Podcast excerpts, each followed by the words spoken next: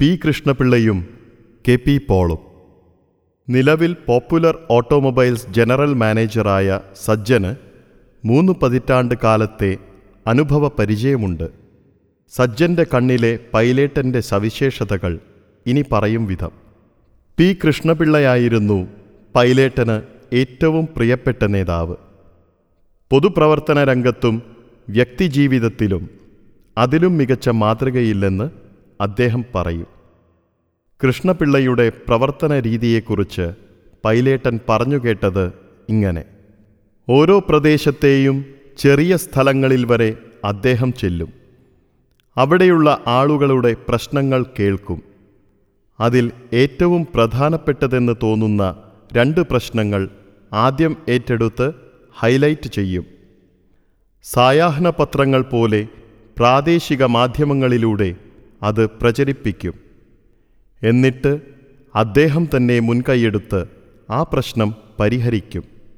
മൈതാന പ്രസംഗങ്ങളോ താത്വിക പ്രബന്ധങ്ങളോ ഉൾപാർട്ടി ചർച്ചകളോ അല്ല, അടിത്തട്ടിലേക്ക് ഇറങ്ങിച്ചെന്നുള്ള പ്രവർത്തനങ്ങളാണ് പ്രധാനമെന്ന് തെളിയിച്ച നേതാവാണ് പി കൃഷ്ണപിള്ള.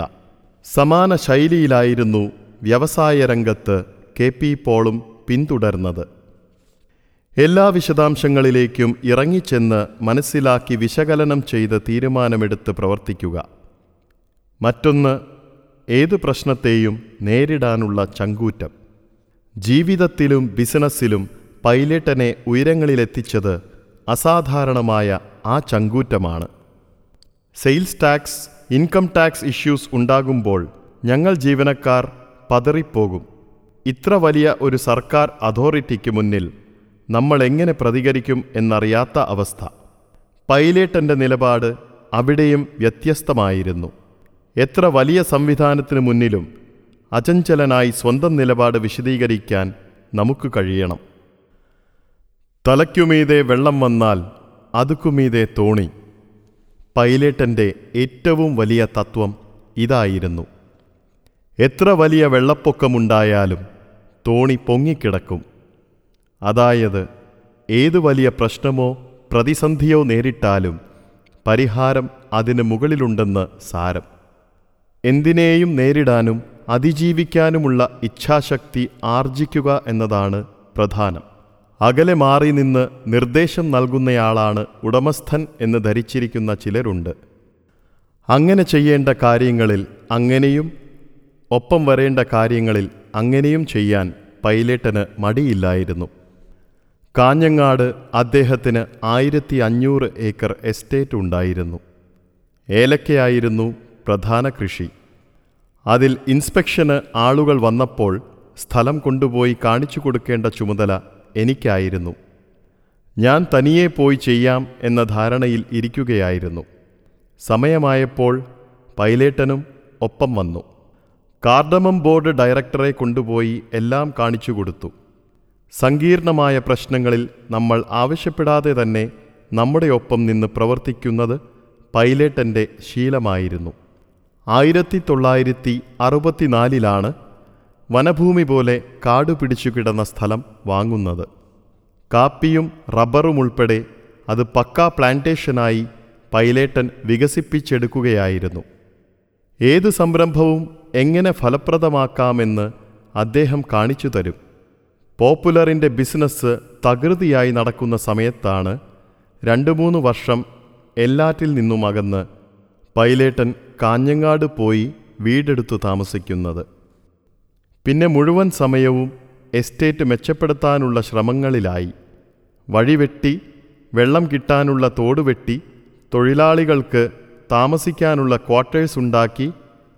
നിബിഡ വനഭൂമിയായി കിടന്ന ആ സ്ഥലമത്രയും അദ്ദേഹം പ്ലാന്റേഷനാക്കി.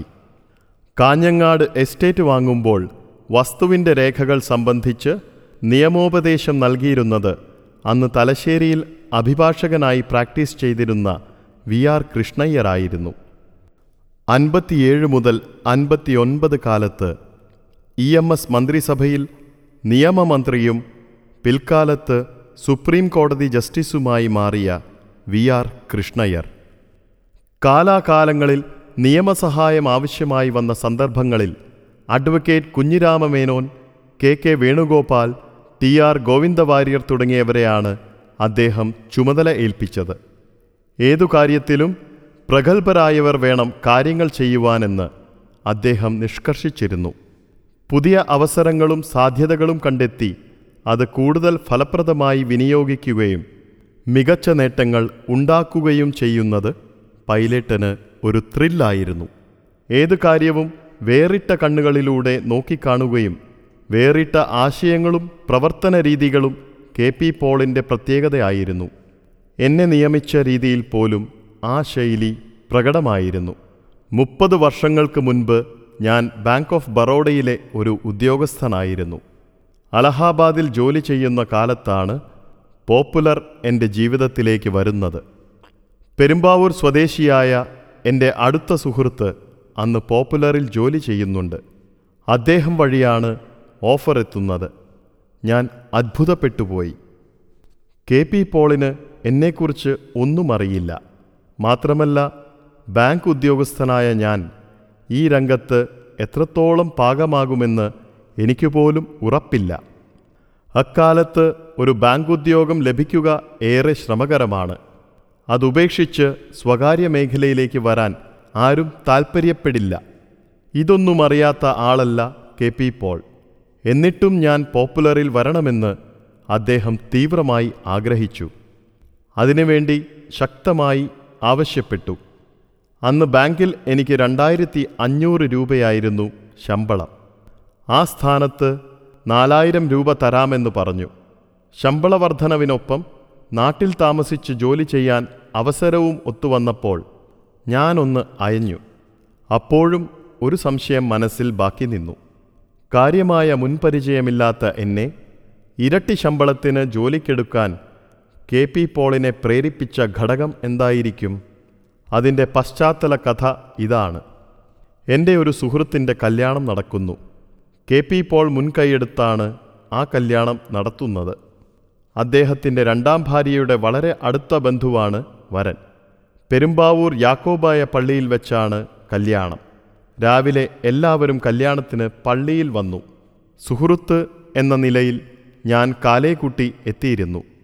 ലയൺസ് കമ്മ്യൂണിറ്റി ഹാളിലാണ് ഭക്ഷണം ഏർപ്പാടാക്കിയിരുന്നത്. അവിടെ അതിഥികൾക്ക് ഇരിക്കാനുള്ള സീറ്റുകൾ തലേ ദിവസം തന്നെ ഞങ്ങൾ ക്രമീകരിച്ചിരുന്നു. രാവിലെ പള്ളിയിൽ പോകും മുൻപ് ഞാൻ ലഞ്ച് നടക്കേണ്ട സ്ഥലത്തെത്തി. കൊച്ചിയിലെ പ്രശസ്തമായ കായിക ബിരിയാണിയാണ് അവിടെ വിളമ്പുന്നത്. അദ്ദേഹത്തിൻ്റെ ആളുകൾ അവിടെ വന്ന് പറഞ്ഞു, ഈ അറേഞ്ച്മെൻറ്റ് ഞങ്ങൾക്ക് ബുദ്ധിമുട്ടാണ്. ഒരു ടേബിളിന് ചുറ്റും അഞ്ചോ എട്ടോ പേർക്കിരിക്കാവുന്ന വിധത്തിൽ ഇത് പുനഃക്രമീകരിക്കണം. ചടങ്ങ് തുടങ്ങാൻ വളരെ കുറച്ച് സമയമേ ഉള്ളൂ. ഇതിനിടയിൽ മുഴുവൻ റീസെറ്റ് ചെയ്യുകയും വേണം. പരിപാടിയുടെ സംഘാടകൻ എന്ന നിലയിൽ പൈലറ്റിനെ അറിയിക്കാതെ ഇത് ചെയ്യാൻ എനിക്ക് അധികാരമില്ല. ഞാൻ ഒരു കിലോമീറ്റർ ദൂരെയുള്ള പള്ളിയിലേക്ക് വേഗം ചെന്ന് അദ്ദേഹത്തെ വിവരമറിയിച്ചു. ശരി, അത് ചെയ്യ് എന്നായി അദ്ദേഹം. ഞാൻ തിരിഞ്ഞു നടന്നപ്പോൾ പിന്നാലെ വിളിച്ചു ചോദിച്ചു, താനത് ചെയ്യിക്കുവോ? ശരി എന്ന് പറഞ്ഞ് സമയം കളയാതെ ഞാൻ ഹാളിലേക്ക് പോന്നു. ഞാൻ ഉടനടി കുറച്ച് സുഹൃത്തുക്കളെ സംഘടിപ്പിച്ച് ധൃതഗതിയിൽ കാര്യങ്ങൾ ക്രമീകരിച്ചു. പള്ളിയിൽ നിന്നിട്ട് ക്ഷമയില്ലാതെ വന്ന കെ പി പോൾ ഹാളിലെത്തി. അദ്ദേഹമെത്തി നിമിഷങ്ങൾക്കുള്ളിൽ ഞങ്ങൾ സെറ്റിംഗ്സ് പൂർത്തീകരിച്ചു. ഇതിനിടയിൽ കല്യാണം കഴിഞ്ഞ് ആളുകൾ ഹാളിലെത്തി. ഭക്ഷണം വിളമ്പുന്നത് കായിക്കായുടെ ആളുകളാണ്. പക്ഷേ അതിഥികളെ സ്വീകരിക്കുക, എല്ലാവരെയും സ്വസ്ഥാനങ്ങളിൽ കൊണ്ടുചെന്നിരുത്തുക, ഓരോ മേശയിലും ഭക്ഷണം കൃത്യമായും തുടർച്ചയായും എത്തുന്നുണ്ടോ, ആളുകൾ തൃപ്തരാണോ എന്നിങ്ങനെ എല്ലാറ്റിനും മേൽനോട്ടം വഹിച്ചുകൊണ്ട് മുഴുവൻ സമയവും ഞാൻ അവിടെ തന്നെ നിന്നു. ഇത് ഞാൻ പോലും അറിയാതെ കെ പി പോൾ നിരീക്ഷിക്കുന്നുണ്ടായിരുന്നു. വാസ്തവത്തിൽ ഇതൊന്നും മുൻകൂട്ടി പ്ലാൻ ചെയ്ത് നടപ്പിലാക്കിയ കാര്യങ്ങളല്ല.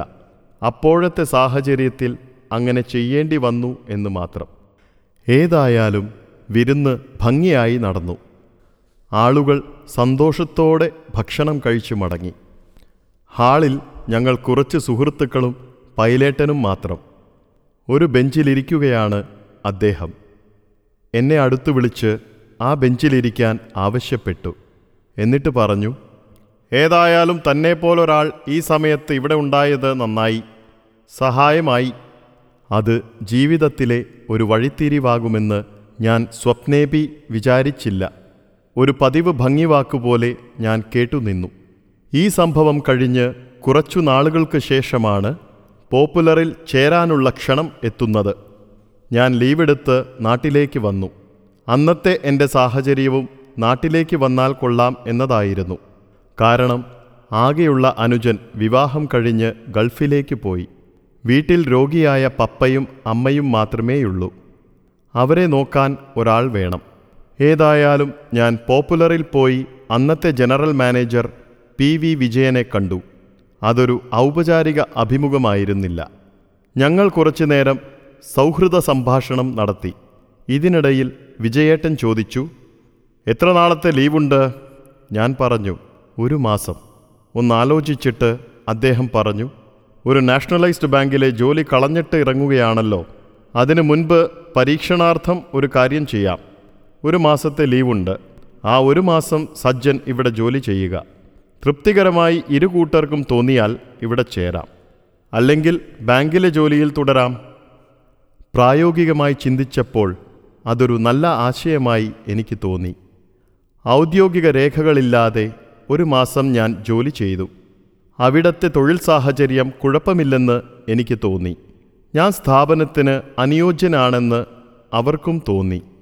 ഇരട്ടി ശമ്പളവും നാട്ടിലേക്ക് വരാനുള്ള അവസരവും ഒരു വശത്ത്, ഒപ്പം അലഹാബാദിലെ തൊഴിൽ സാഹചര്യവും മോശമായിരുന്നു. അവിടെ എങ്ങനെ ബാങ്കിൻ്റെ ബിസിനസ് ഒഴിവാക്കാം എന്നായിരുന്നു ജീവനക്കാർ ചിന്തിച്ചത്. ആർക്കും ജോലി ചെയ്യാനോ മിനക്കെടാനോ താൽപ്പര്യമില്ല. കസ്റ്റമേഴ്സ് വന്നാൽ തീർത്തും നിരുത്തരവാദിത്വപരമായി പെരുമാറും. ഡി ഡി എടുക്കാൻ വരുന്നവരോട് ചെല്ലാനില്ലെന്ന് പറയുക, പുതിയ അക്കൗണ്ട് തുറക്കാൻ വരുന്നവരോട് ഫോമില്ലെന്ന് പറയുക. ഇതൊക്കെയായിരുന്നു രീതികൾ. ഇതെന്നെ ശരിക്കും അസ്വസ്ഥനാക്കിയിരുന്നു. ജോലിഭാരം മുഴുവൻ ദക്ഷിണേന്ത്യക്കാരായ ഞങ്ങൾ കുറച്ച് ഓഫീസേഴ്സിൻ്റെ തലയിലായിരുന്നു. ഈ സാഹചര്യത്തിൽ തൊഴിൽപരമായ സംതൃപ്തി ഒട്ടും തന്നെ ഉണ്ടായിരുന്നില്ല. അങ്ങനെ എൺപത്തിനാലിൽ ഞാൻ പോപ്പുലറിൽ ചേർന്നു. ഇവിടെ എത്തി കുറേ കാലം കഴിഞ്ഞാണ് മനസ്സിലാക്കിയത്, അന്ന് കല്യാണ സമയത്ത് ഞാൻ അവസരത്തിനൊത്തുയർന്ന് പ്രവർത്തിച്ചത് കണ്ടപ്പോൾ ഉണ്ടായ മതിപ്പാണ് എന്നെ പോപ്പുലറിൽ കൊണ്ടുവരാൻ കെ പി പോളിനെ പ്രേരിപ്പിച്ചത്. മാത്രമല്ല, ആ സമയത്ത് കമ്പനി വലിയ വികസനങ്ങളുടെ പ്രാരംഭ പ്രവർത്തനങ്ങളിലായിരുന്നു. കുറ്റക്കാരൻ മെഷീൻ ടൂൾസ് എന്ന മാനുഫാക്ചറിംഗ് കമ്പനി തുടങ്ങുക, മാരുതി കാറിൻ്റെ ഡീലർഷിപ്പ്, ഇതെല്ലാം ആ സമയത്താണ് സംഭവിച്ചത്. അതിൻ്റെ ഭാഗമായി കുറച്ച് പുതിയ ആളുകളെ പുറത്തുനിന്നും കൊണ്ടുവരിക എന്ന ഉദ്ദേശ്യത്തോടെയാണ് എന്നെ നിയമിച്ചത്. ഏതായാലും ജോയിൻ ചെയ്യും മുൻപ് പൈലറ്റിനെ ഒന്ന് മുഖം കാണിക്കാമെന്ന് തീരുമാനിച്ചു. പറവട്ടാനിയിലെ വർക്ക്ഷോപ്പിൽ ചെന്ന് അദ്ദേഹത്തെ കണ്ടു. കൂടുതലൊന്നും ചോദിച്ചില്ല, രണ്ടേ രണ്ട് കാര്യങ്ങൾ മാത്രം. പക്ഷേ അതിൽ എല്ലാം ഉണ്ടായിരുന്നു. അലഹാബാദിലല്ലേ? അത് ആദ്യത്തെ ചോദ്യം. ഔപചാരികമായ ഒരു അന്വേഷണം മാത്രം. അടുത്ത ചോദ്യം ഇതായിരുന്നു, വീട്ടിൽ എ സിയൊക്കെ ഉണ്ടോ? ഞാനൊന്നമ്പരന്നു. എന്തായിരിക്കാം അതിൻ്റെ അർത്ഥം? എന്തായാലും സത്യസന്ധമായി മറുപടി പറഞ്ഞു, എ സി ഇല്ല, ഞങ്ങൾ ഫാനാണ് ഉപയോഗിക്കുന്നത്. അക്കാലത്ത് ഇന്നത്തെ പോലെ വീട്ടിൽ എ സി വാങ്ങുക അപൂർവമാണ്. പൈലറ്റൻ ചോദിച്ചതിൻ്റെ ആന്തരാർത്ഥം ഇതായിരുന്നു. എ സി ക്യാബിനിൽ സുഖലോലുപനായിരുന്ന് ശീലിച്ചവർ ഇറങ്ങി പണിയെടുക്കാൻ തയ്യാറാവില്ല. അങ്ങനെയുള്ള സുഖിമാനാണോ എന്ന് അറിയുകയായിരുന്നു ഉദ്ദേശ്യം. ഒപ്പം അത് നമുക്കുള്ള മുന്നറിയിപ്പ് കൂടിയാണ്. ഇത്രയും ഉയർന്ന ശമ്പളത്തിൽ ഇവിടെ നിയമിച്ചിരിക്കുന്നത് നന്നായി ജോലി ചെയ്യാനാണ്. ഇങ്ങനെ നിശബ്ദ ധ്വനികളിലൂടെ, സൂചനകളിലൂടെ നമുക്ക് കാര്യം മനസ്സിലാക്കിത്തരാനും ജോലി ചെയ്യിക്കാനും പൈലറ്റിന് കഴിഞ്ഞിരുന്നു. രണ്ടായിരത്തി ആറിൽ എൻ്റെ മകളുടെ കല്യാണം ക്ഷണിക്കാനായി ചെന്നു. ആദ്യം വീട്ടിൽ ചെന്ന് കുടുംബാംഗങ്ങളെ കണ്ട് വിവരം പറഞ്ഞു. പിന്നീട് വർക്ക്ഷോപ്പിൽ അദ്ദേഹം ഇരിക്കുന്ന സ്ഥലത്ത് ചെന്ന് ഞാൻ പറഞ്ഞു, മകളുടെ വിവാഹമാണ്. ആ, ഞാൻ അറിഞ്ഞു. അടുത്ത കാര്യം പറയും മുൻപ് ഇങ്ങോട്ട് ചോദ്യം വന്നു, വരൻ എങ്ങനെയുണ്ട്? പൈലേട്ടൻ എന്താണ് ഉദ്ദേശിച്ചതെന്ന് എനിക്ക് മനസ്സിലായില്ല. ചെറുക്കൻ്റെ വിദ്യാഭ്യാസം, ഉദ്യോഗം, സാമ്പത്തികം, കുടുംബമഹിമ എന്താവാം? എൻ്റെ സംശയഭാവം തിരിച്ചറിഞ്ഞ് അദ്ദേഹം തന്നെ അത് സ്ഥിരീകരിച്ചു. ആരോഗ്യമൊക്കെ എങ്ങനെയുണ്ട്? ഞാൻ പറഞ്ഞു. ആള് ആർമിയിൽ ഓഫീസറാണ്. അവിടെ ഫിറ്റ്നസ് ഒരു പ്രധാന സംഗതിയാണ്. ആരോഗ്യവാനാണ്. വേറെ കൂടുതലൊന്നും ചോദിച്ചില്ല. ശരി, കല്യാണത്തിന് വരാം. അദ്ദേഹം പറഞ്ഞതിൻ്റെ ആന്തരാർത്ഥം പിന്നീടാണ് എനിക്ക് മനസ്സിലായത്. നിലവിലുള്ള തൊഴിൽ എന്തുമായിക്കൊള്ളട്ടെ, ആരോഗ്യമുള്ള ചെറുപ്പക്കാരനാണെങ്കിൽ ഏതു തൊഴിൽ ചെയ്തും പെണ്ണിനെ പുലർത്തിക്കൊള്ളും, പേടിക്കാനില്ല എന്നായിരുന്നു സൂചന. ബാക്കി എന്തു യോഗ്യതയുണ്ടെങ്കിലും ആരോഗ്യമില്ലെങ്കിൽ അർത്ഥമില്ല. എത്രമാത്രം ആഴത്തിലാണ് അദ്ദേഹം കാര്യങ്ങൾ കാണുന്നതെന്ന് ഞാൻ മനസ്സിലാക്കിയത് ഈ രണ്ട് സന്ദർഭങ്ങളിലാണ്. ഇരുപത്തിനാല് വർഷം അദ്ദേഹത്തോടൊപ്പം ജോലി ചെയ്തു.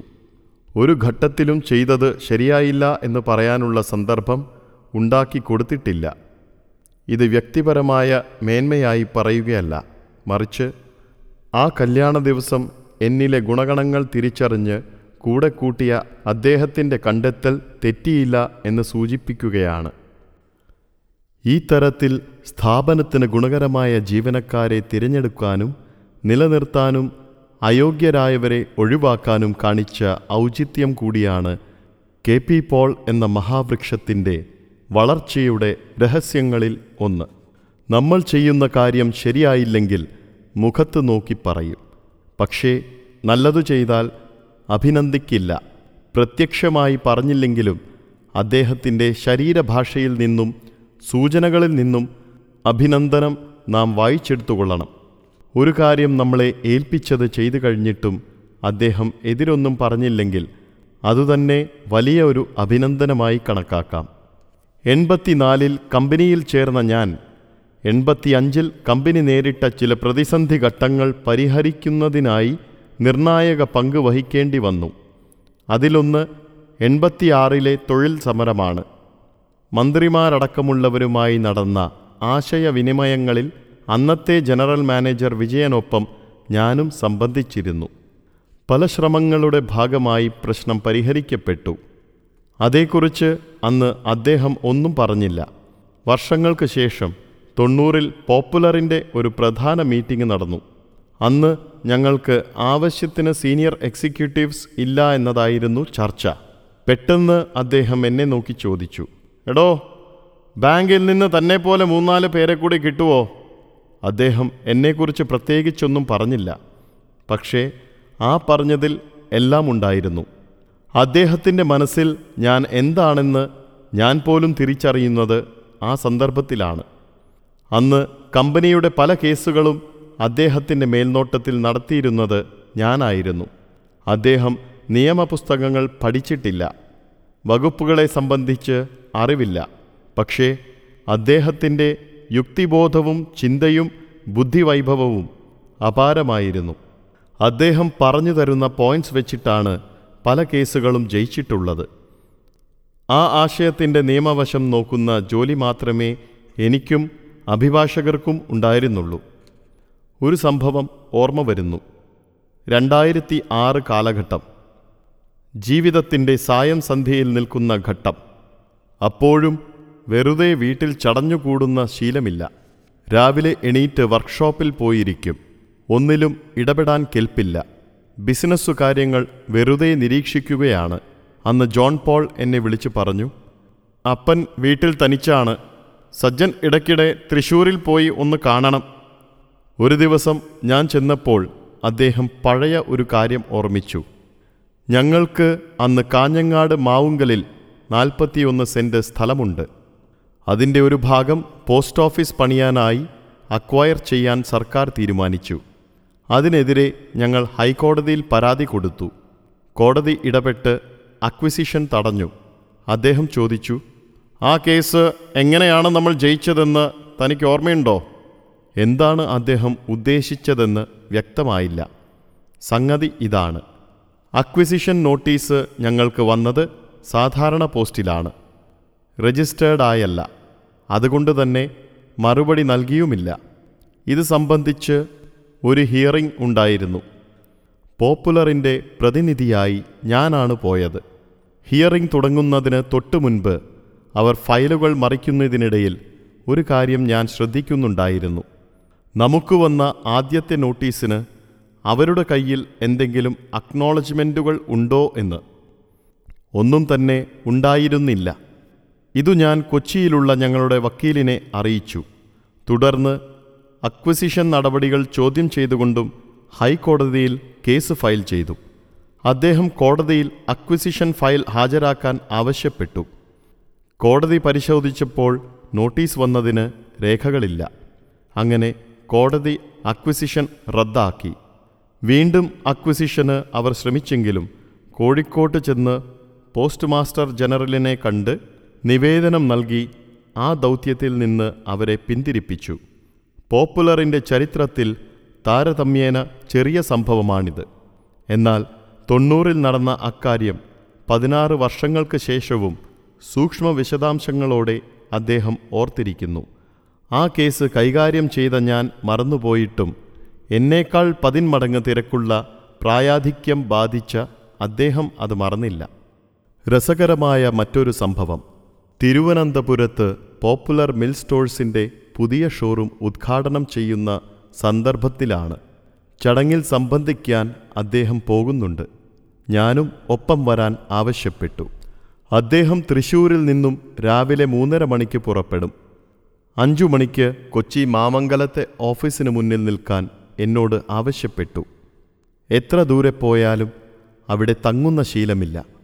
കാറിൽ തിരുവനന്തപുരത്ത് പോയി ചടങ്ങു കഴിഞ്ഞ് എത്ര രാത്രിയായാലും വീട്ടിൽ തിരിച്ചെത്തും. വീട്ടിൽ വന്നിട്ടേ ഉറങ്ങൂ. ഒരു നിവൃത്തിയുമില്ലെങ്കിലേ പുറത്തു തങ്ങൂ. പറഞ്ഞതുപോലെ കൃത്യം അഞ്ചു മണിക്ക് തന്നെ അദ്ദേഹം കൊച്ചിയിലെത്തി. ഞാൻ കാറിൽ കയറി. ഞങ്ങൾ ഒരുമിച്ച് ഒൻപത് മണിക്ക് തിരുവനന്തപുരത്ത് എത്തി. പ്രഭാത ഭക്ഷണം കഴിക്കാനായി ഒരു ഹോട്ടലിൽ കയറി. ഞാൻ പൂരിയാണ് ഓർഡർ ചെയ്തത്. സാധനം വന്നപ്പോൾ മുറം പോലെ മൂന്ന് വലിയ പൂരിയാണ്. പൈലേട്ടൻ എന്നെ ഒന്ന് നോക്കിയിട്ട് പറഞ്ഞു, കുഴി വെട്ടിക്കഴിഞ്ഞു, ഇനി രക്ഷയില്ല. പഴമൊഴികളിലൂടെ കാര്യങ്ങൾ പറയുന്നത് അദ്ദേഹത്തിൻ്റെ ഒരു ശൈലിയാണ്. പക്ഷേ ഇക്കുറി കാര്യം എന്താണെന്ന് എനിക്ക് വ്യക്തമായില്ല. അദ്ദേഹത്തിൻ്റെ മറ്റൊരു പ്രത്യേകത, ഒരു കാര്യം നമുക്ക് അറിയില്ലെങ്കിൽ അറിയില്ല എന്നു തന്നെ പറയണം. അറിയുന്നതായി ഭാവിച്ച് നാടകം കളിക്കുന്നത് ഇഷ്ടമല്ല. ഞാൻ പറഞ്ഞു, എനിക്ക് മനസ്സിലായില്ല. പണ്ട് നമ്മുടെ നാട്ടിൽ സ്ഥിരം വസൂരിക്ക് ചികിത്സയില്ലാത്തതുകൊണ്ട് പലരും മരിക്കുകയാണ് പതിവ്. ഭാഗ്യമുള്ളവർ മാത്രം രക്ഷപ്പെടും. വസൂരി വന്നവരെ തൊടാൻ പോലും ആളുകൾക്ക് ഭയമാണ്. പക്ഷേ അതിനും തയ്യാറാവുന്ന ചിലരുണ്ട്.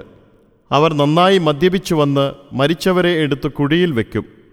കുഴി വെട്ടിക്കഴിഞ്ഞാൽ രോഗി പൂർണ്ണമായി മരിച്ചോ ഇല്ലയോ എന്ന നോട്ടമൊന്നുമില്ല. അവരുദ്ദേശിച്ച ആളെ എടുത്ത് കുഴിയിൽ കിടത്തി മൂടും. കുഴി വെട്ടിക്കഴിഞ്ഞാൽ പിന്നെ രക്ഷയില്ല. ആൾ മരിച്ചാലുമില്ലെങ്കിലും കുഴിയിലാക്കിയത് തന്നെ. ഇത്രയും വലിപ്പമുള്ള സാധനം മുന്നിൽ വന്നിട്ടുണ്ട്. മുഴുവൻ കഴിച്ചുകൊള്ളണം.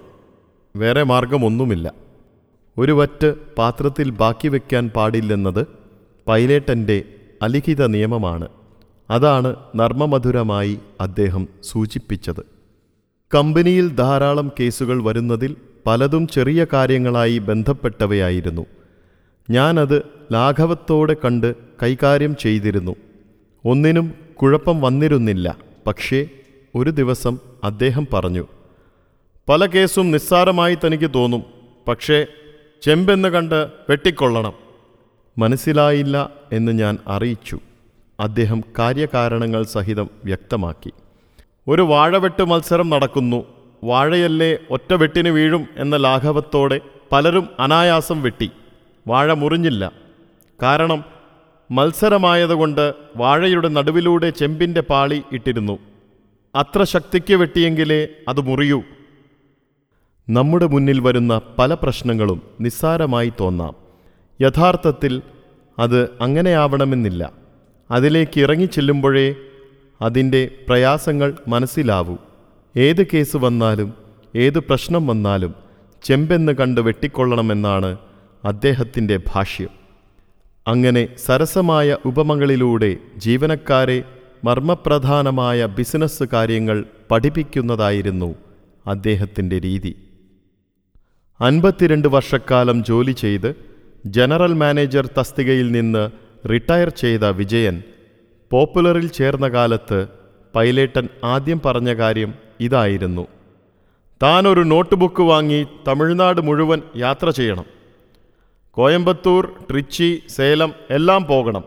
എന്നിട്ട് ഏതേതു സ്ഥലങ്ങളിൽ ഏത് വണ്ടിക്കാണ് മാർക്കറ്റ്, ഏത് സ്ഥലത്ത് ഏതു തരം സ്പെയർ പാർട്സ് ചിലവാകും എന്നിങ്ങനെ എല്ലാ കാര്യങ്ങളും വിശദമായി പഠിച്ച് നോട്ട്സ് തയ്യാറാക്കി വരണം. ആധുനിക കാല മാനേജ്മെൻറ്റ് വിദഗ്ധർ മാർക്കറ്റിംഗ് സർവേ, മാർക്കറ്റ് മാപ്പിംഗ് എന്നൊക്കെ വിശേഷിപ്പിക്കുന്ന കാര്യങ്ങൾ അറുപത്തിയഞ്ച് വർഷം മുൻപ് മാനേജ്മെൻറ്റ് സിദ്ധാന്തങ്ങളൊന്നും തന്നെ പഠിച്ചിട്ടില്ലാത്ത ഒരാൾ നടപ്പിലാക്കി എന്ന് പറയുമ്പോൾ അദ്ദേഹത്തിൻ്റെ ആഴം എന്താണെന്ന് നമുക്ക് മനസ്സിലാക്കാം. തൊണ്ണൂറ്റിരണ്ട് വയസ്സ് കഴിഞ്ഞ സമയത്ത് അദ്ദേഹത്തിന് ശാരീരിക അവശതകൾ കൂടി വന്നു. ഹൃദയം വല്ലാതെ ദുർബലമായി തുടങ്ങി. ഒരു സ്ഥലത്തു നിന്ന് തനിയെ നടന്ന് മറ്റൊരിടത്ത് പോകാൻ കഴിയാത്ത അവസ്ഥ. അന്ന് അദ്ദേഹം എന്നോട് പറഞ്ഞു, എടോ, എൻ്റെ ഈ ഹൃദയമൊക്കെ ഒന്ന് വെട്ടിമുറിച്ച് ശരിപ്പെടുത്തിയാൽ നന്നായിരുന്നു, എനിക്കൊരു നൂറ്റി ഇരുപത്തഞ്ച് വയസ്സുവരെയെങ്കിലും ജീവിക്കണം. പണം വാരിക്കൂട്ടാനോ ജീവിത സുഖങ്ങൾ ആസ്വദിക്കാനോ ആയിരുന്നില്ല അദ്ദേഹം ആയുർദൈർഘ്യം ആഗ്രഹിച്ചത്. പരമാവധി കാര്യങ്ങൾ ചെയ്യുക, ഇനിയുമിനിയും പ്രവർത്തിക്കുക, ആ മനസ്സു നിറയെ കർമ്മനിരതമായ ജീവിതത്തെക്കുറിച്ചുള്ള സ്വപ്നങ്ങളായിരുന്നു. പല ബിസിനസ്സുകാരുടെയും പതിവ് പല്ലവി ഇങ്ങനെയാണ്. ബിസിനസ് ഭയങ്കര ടെൻഷനാണ്, എപ്പോഴും യാത്രകളും തിരക്കുകളും. പക്ഷേ അദ്ദേഹം പറയുന്നത് നേരെ മറിച്ചാണ്. എടോ, ബിസിനസ് എനിക്ക് ചീട്ടുകളി പോലെയാണ്. ചീട്ട് കശക്കിയിട്ട് കളിക്കുന്ന രസത്തോടെയാണ് അദ്ദേഹം ബിസിനസ് ചെയ്തത്. അദ്ദേഹത്തിൻ്റെ ബിസിനസ് ഇത്രയും വിജയമാകാൻ കാരണവും അതാണ്. പണത്തിന് അദ്ദേഹം ഒരിക്കലും അമിത പ്രാധാന്യം കൽപ്പിച്ചിരുന്നില്ല. ചെയ്യുന്ന പ്രവൃത്തിയുടെ ഫലമാണ് അദ്ദേഹത്തെ ആഹ്ലാദിപ്പിച്ചിരുന്നത്. പണം ഒരു ഉപോൽപ്പന്നം മാത്രമായിരുന്നു. ചെറിയ ഒരു ഉദാഹരണം പറയാം. ബിസിനസ് നല്ല രീതിയിൽ അഭിവൃദ്ധി പ്രാപിച്ച കാലം. ദക്ഷിണേന്ത്യയുടെ വിവിധ ഭാഗങ്ങളിൽ നിന്ന് പണം തൃശ്ശൂരിലെത്തും. ഇത് ഹെഡ് ഓഫീസായ കൊച്ചിയിലെത്തിക്കണം. തൃശ്ശൂരിൽ നിന്ന് ദിവസവും കൊച്ചിയിൽ വന്നുപോകുന്ന രാധാകൃഷ്ണനെ പോലുള്ള വിശ്വസ്തരുടെ കയ്യിൽ കൊടുത്തുവിടും. അഞ്ച് ഏഴ് ലക്ഷം രൂപ വരെയുണ്ടാവും ഓരോ തവണയും. ഇത് ഒരു പത്രക്കടലാസിൽ പൊതിഞ്ഞ് ചാക്കുചരടിട്ട് അമർത്തിക്കെട്ടും. എന്നിട്ട് പൂമുഖത്ത് വെച്ചിട്ടുള്ള ഈ കെട്ട് ഫുട്ബോൾ തട്ടുന്ന മാതിരി കാലുകൊണ്ട് ഒരു തട്ടാണ്. എന്നിട്ട് കൊച്ചിയിലേക്ക് കൊണ്ടുപോയിക്കോ എന്ന് പറയും. പല വ്യവസായികളും രാവിലെ എണീറ്റ് പണത്തെ പൂജിക്കുന്നത് കാണാം. പണം ദൈവം തന്നതാണെന്നാണ് അവരുടെ വിശ്വാസം. പൈലേട്ടൻ നേരെ മറിച്ചായിരുന്നു. ഒരു കാര്യം വ്യക്തമാണ്, ഓരോ സംരംഭകനും വ്യത്യസ്തനാണ്. കാര്യങ്ങൾ കൈകാര്യം ചെയ്യുന്നതിലും വിശകലനം ചെയ്യുന്നതിലും തീരുമാനങ്ങളിലെത്തുന്നതിലും അവരുടേതായ രീതികളുണ്ട്. അവരുടെ പ്രവർത്തന ശൈലികൾ നിരീക്ഷിക്കുന്നതിലൂടെ ബിസിനസ് മാനേജ്മെൻറ്റ് തത്വങ്ങൾ സ്വാംശീകരിക്കാമെന്നല്ലാതെ ഒരു സംരംഭകൻ ഇന്ന രീതിയിലായിരിക്കണമെന്ന് സാമാന്യമായി പറയാൻ സാധിക്കില്ല.